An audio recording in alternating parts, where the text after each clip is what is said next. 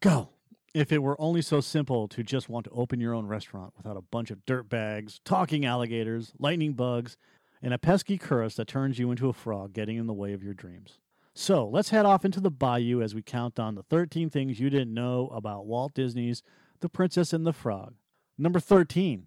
While the film takes place in the mid 1920s, the time when Prohibition was still enforced until 1933, alcohol is seen being served in Tiana's restaurant on the riverboat and at the La Bouff's masquerade ball.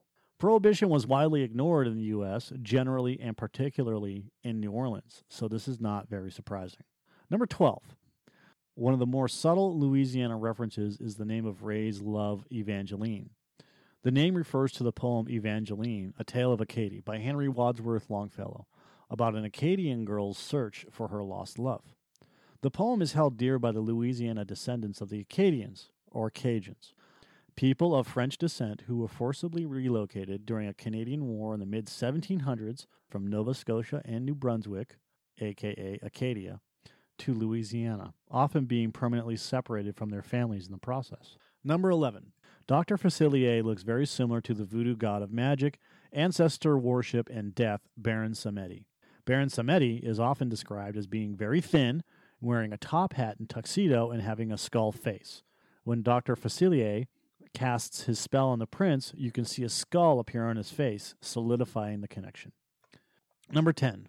The animation style was influenced primarily by Lady and the Tramp from 1955 for the city scenes and Bambi from 1942 for the bayou scenes. Those films were, in the director's opinion, the peak of animation in the classic Disney animation style. Number 9.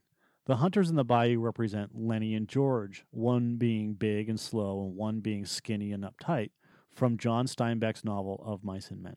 Number eight, the colored symbols that float around during the song Friends on the Other Side and that appear on the floor during Dr. Facilier's bargaining with his friends on the other side are based on actual voodoo symbols called veve.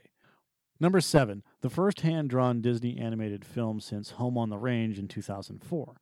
Disney's Unix based CAPS, the computer animated production system, designed for digital scanning, ink and paint, and compositing, was dismantled following the cancellation of 2D animated Disney features following Home on the Range. This, as well as the 20 year old system being outdated, led Disney to a new animation pipeline based around customized installations of Toon Boom Harmony, a retail software solution already in use for the Disney Toons productions and many other 2D productions from other studios. Number six, at the beginning of the film, a doll of Merida from Pixar's Brave can be seen on Charlotte's shelf. Number 5. This is the sixth Disney collaboration between directors John Musker and Ron Clements after The Great Mouse Detective in 1986, The Little Mermaid in 1989, Aladdin in 1992, Hercules in 1997, and Treasure Planet in 2002. The two had quit the Disney studios in 2005, but creative head John Lasseter sought them out, and asked them to make a film of their choosing in whatever format they had wished hand drawn animation or CGI.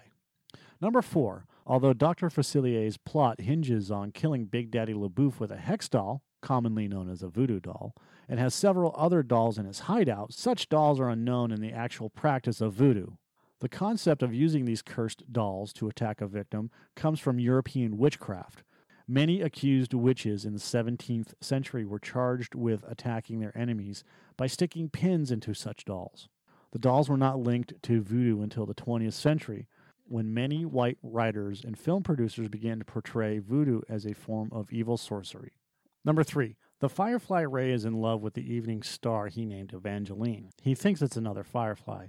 Evangeline, A Tale of Acadie, is a story that follows an Acadian girl named Evangeline and her search for her lost love, Gabriel. Ray is a Cajun, an ethnic group consisting of the descendants of Acadian exiles.